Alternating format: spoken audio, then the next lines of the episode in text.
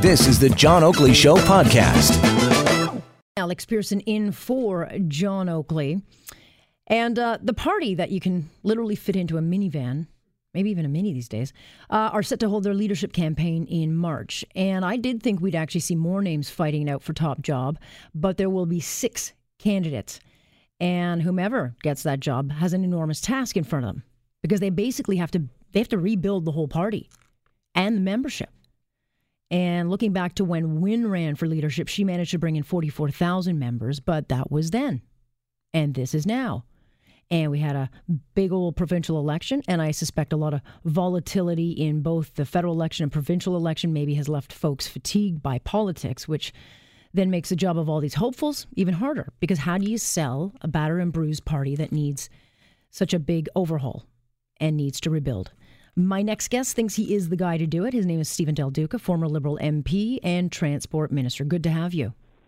Good to be on, Alex. Thank you. So, out of all the leadership hopefuls, you, I would say, are the, the most senior and you're very motivated. You were the first to throw your hat in the ring for this, and you managed to sign up the most members at 14,000, give or take those numbers. And of course, in a membership and a, and a leadership vote, that all can change because the top person can fall to last depending on how everything happens behind them. But what was the biggest challenge? I mean, what was some of the feedback you heard when you were trying to sell your party and yourself as leader?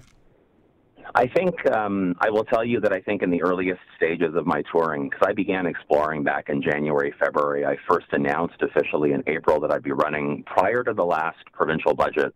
I think a lot of liberals were demoralized. Obviously, the June 2018 election was tough for us.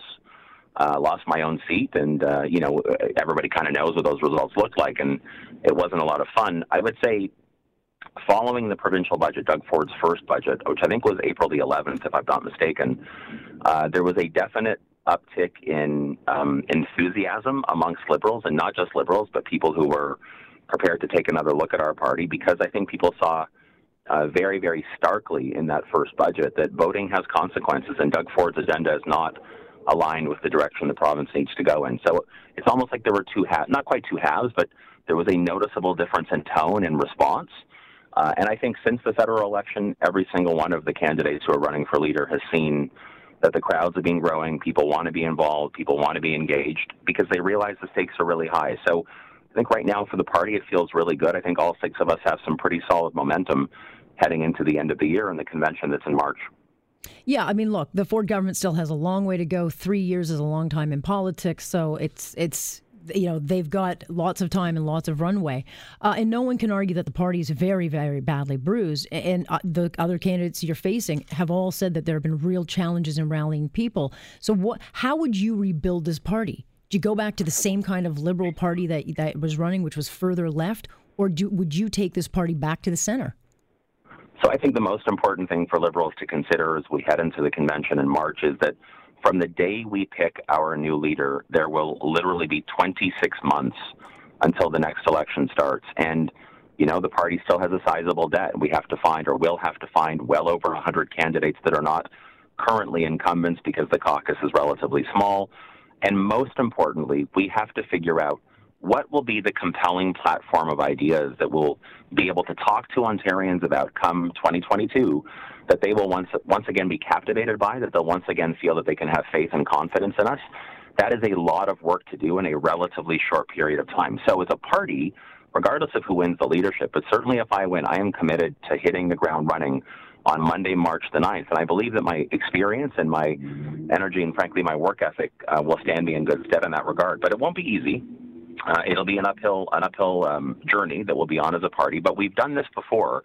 We've rebuilt before, and we've been successful. We just have to make sure that we're working harder than ever before and realizing that we have to once again connect with voters in that compelling way. Yeah, I mean, 26 months isn't a lot of time, but when you look at what happened with Patrick Brown when he was taken out and then the Ford uh, team built in, in just a couple of minutes and months, went to a leadership uh, battle and then right into an election, it can be done. It can be done in a matter of three or four months, as we saw. Bottom yeah. line is, that you wear, um, because you were part of that government, you wear the stain of years, 15 years, and whether we can get into word games about what the deficit was, what it is, what the Ford government's doing doing. Bottom line is, you're going to have to sell your own uh, record, given you were part of the old record. How do you do that?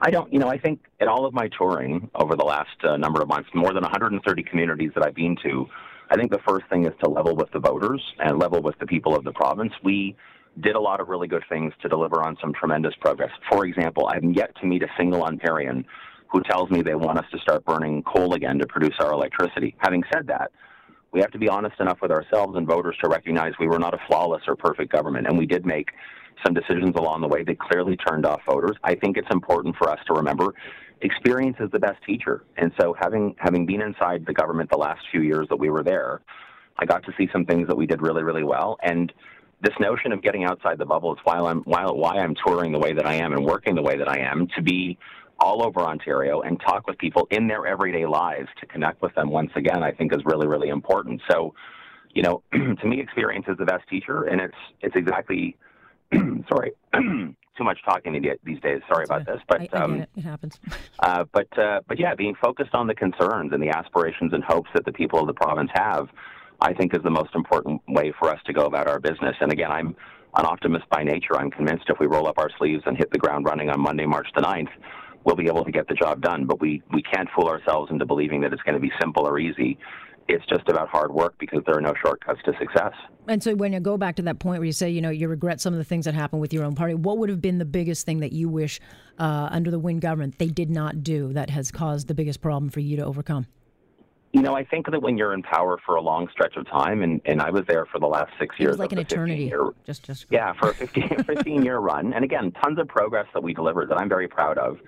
But I think after a while, you you actually do kind of get stuck inside a bit of a bubble, and you certainly run the risk of giving voters a sense that you're stuck inside that that stuck inside that bubble. That there's this feeling that perhaps you think you have an entitlement to govern, right? And I don't think any of it was malice. I think all the work that we did was well intentioned. I think there was just a feeling that we gave the people of Ontario that, you know, we were we were again we had been there for such a stretch of time um, that uh, they no longer felt like we were being relatable to their everyday struggles, you know, their month to month pocketbook concerns, for example. And so I think we have to rediscover how to talk with the people of this province, have those discussions in a relatable way, and make them understand that we're on their side. It's I don't think the people of Ontario expect government to fix every single problem for them, but I do believe they want a government in those critically large areas, healthcare, education, a clean environment, a prosperous economy that's fair think in those areas and, and in a few other areas, protecting the most vulnerable, people just want to see a government that's on their side and respects the money that they work hard to earn. And I think liberals can can uh, can develop that platform of ideas. I'm convinced we can, in fact, and I know that the six women and men who are running for leader are all devoted to that outcome. And it's it's been a great journey so far, and, and I'm looking forward to the next three months. It may take a little. Go ahead. Well, it might take a couple, a couple more years, uh, one more mandate to, to wash off. Uh, I think a lot of uh, anger from Ontarians because it might in Toronto you certainly get a different reaction than outside of Toronto uh, to what the Liberal um, mandate was. So it depends. But uh, looking at your Liberal leadership uh, rival Alvin Tedjo, I think I'm saying that right. You know, he wants to end the Catholic. Um, you know, he'd be happy to look at closing, I guess, the Catholic funding for the Catholic boards. What would be your big idea? And by the way, I don't even have a problem with that idea. I think the electorate would probably not uh, want that. But what would your big idea be? Yeah, so I mean, the, you know, I think I think my big idea right now at this stage is to say we we have to be positioned. I know I've said this a couple of times already. We got to hit the ground running right after the leadership convention. And it's you know the other thing I didn't say a second ago is that, and this was something we fell into the trap of doing it's really important for us to not pretend that we have all the answers. I, I say to people in all of my travels, if I had all the answers, I don't think I would have lost my seat in June of 2018. I don't think we would have lost the election as badly as we did. So it's uh, uh there's a lot of things that are important to me, making sure we have that prosperous economy, making sure workers have dignity, making sure we honor entrepreneurs, climate change, uh, you know, a, a, plan to confront climate change in a real way, healthcare, pharmacare, all of it. I support all of that and more. It sounds expensive. But, uh, well, but you know what? I, the people of this province, I am convinced, are prepared to make the investments that matter to them in their day-to-day lives.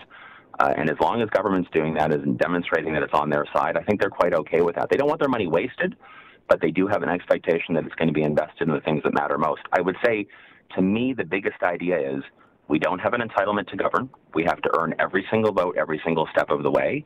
And we have to actually genuinely listen to the people of the province when they are trying to tell us – what kind of direction they want the province to go in. And I think if we do that and we do it in a very dedicated and relentless way, we will be successful. And not successful simply to win an election for sort of a notch on, you know, uh, it's on the scorecard. It's about getting the province back on track. Quickly, 30 seconds. I'm going to put you on the spot. If you were uh, in charge today, how would you be handling uh, the Work to Rule campaign? What would you be doing with this union? Would you give them the 2%?